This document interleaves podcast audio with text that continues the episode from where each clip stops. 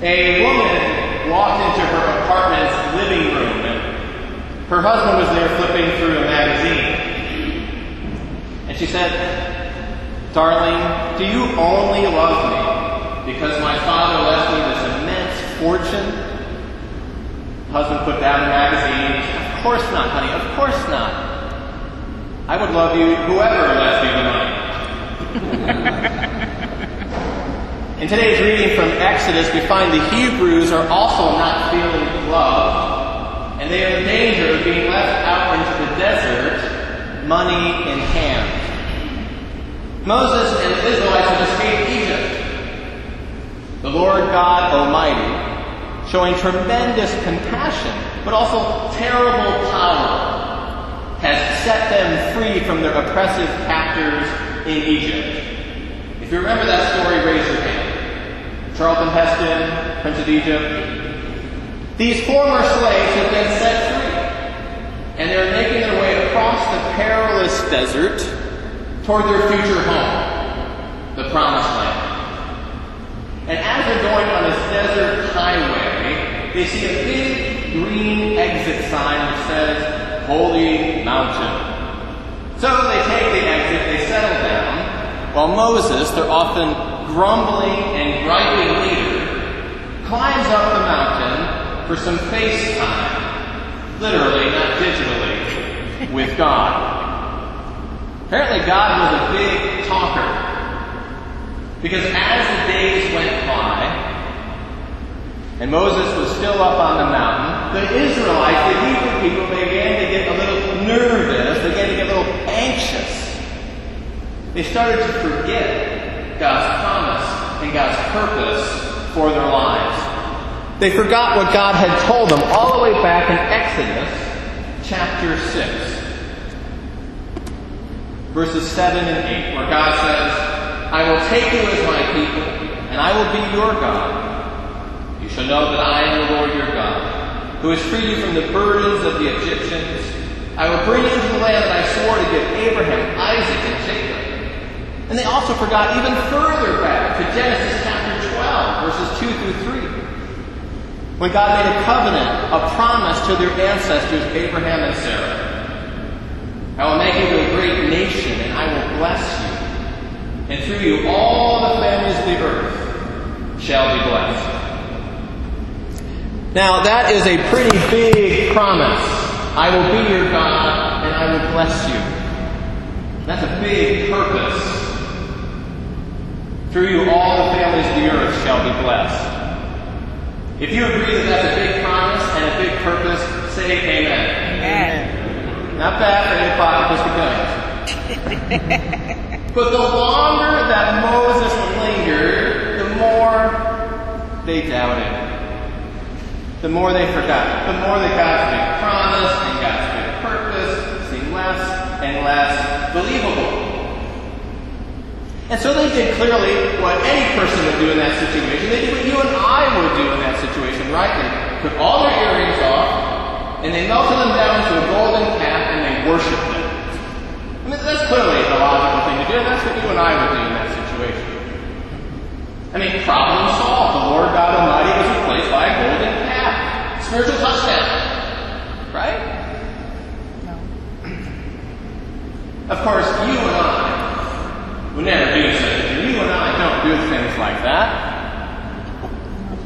We live thousands of years later. Civilization has come a long way.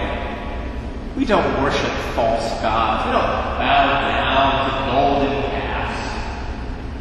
We are far too educated for that. We don't organize our lives around things that hurt us. We don't spend endless amounts of time on fruitless projects that mean nothing. We don't get consumed with majoring in the minors and sweating the small stuff. And we certainly never put ourselves or other people or things in the place of the Lord God Almighty. Amen. And we never forget that God is our God and that God will bless us. And that through us, God will bless all the peoples of the earth. Right? We never do that, right? Yes, we do. Amen. Well, judging by your expressions, I think you're saying, no, we do do that. We are like that. I agree.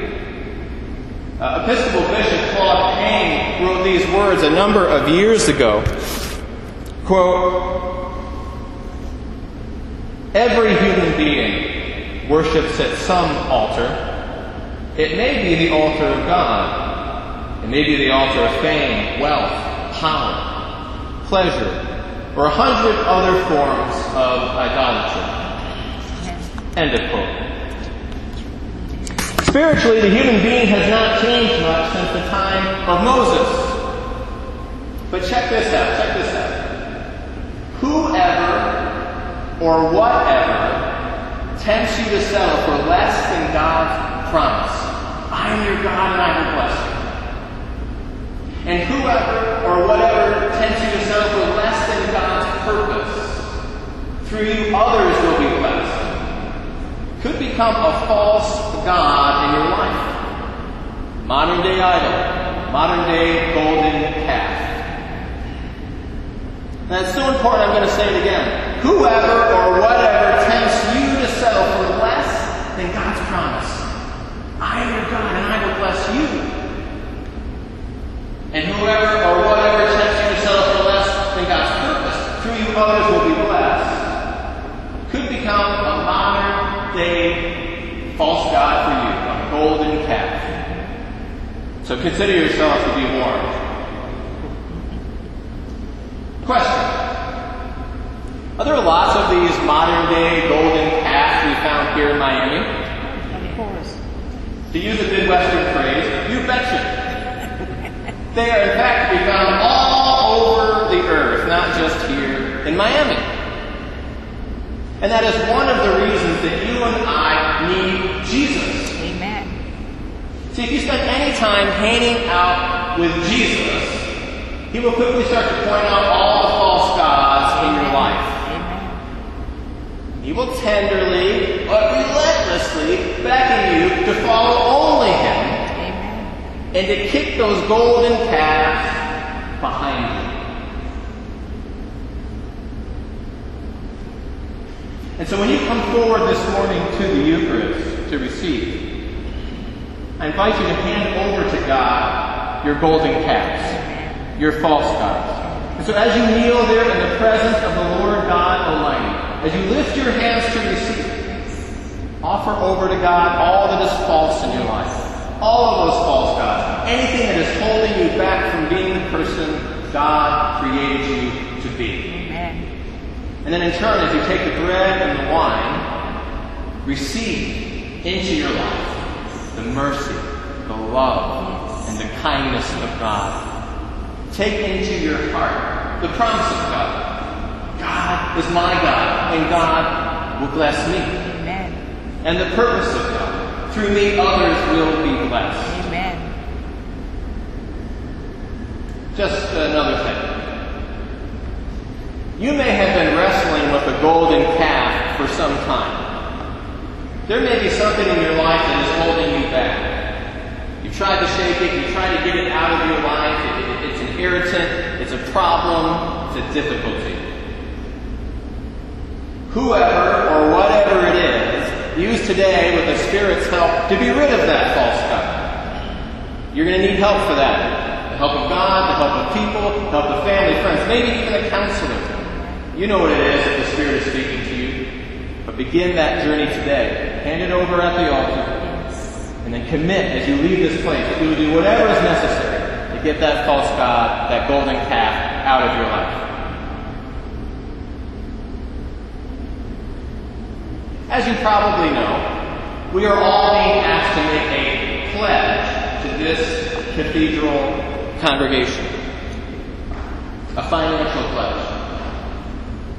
Now, should you make a pledge to this congregation, should you do that because of all the impacting ministries, the life impacting ministries that take place here? Yes? Should you make a pledge because the good use of money has been a faithful mark of Christians for centuries? Yes? But there is another reason, either an additional reason or perhaps a more persuasive reason than that, that you should make a pledge to this cathedral congregation. And here it is. This cathedral stands as a holy mountain in this city, loudly and lovingly declaring the promise and purpose of God. To everyone that lives in the city, to this neighborhood, to Miami and beyond. Now, Exodus, remember, only Moses could go up to the holy mountain. Only Moses. But in Miami, all are welcome. All can go to the holy mountain that is Trinity Episcopal Cathedral. Amen. Amen.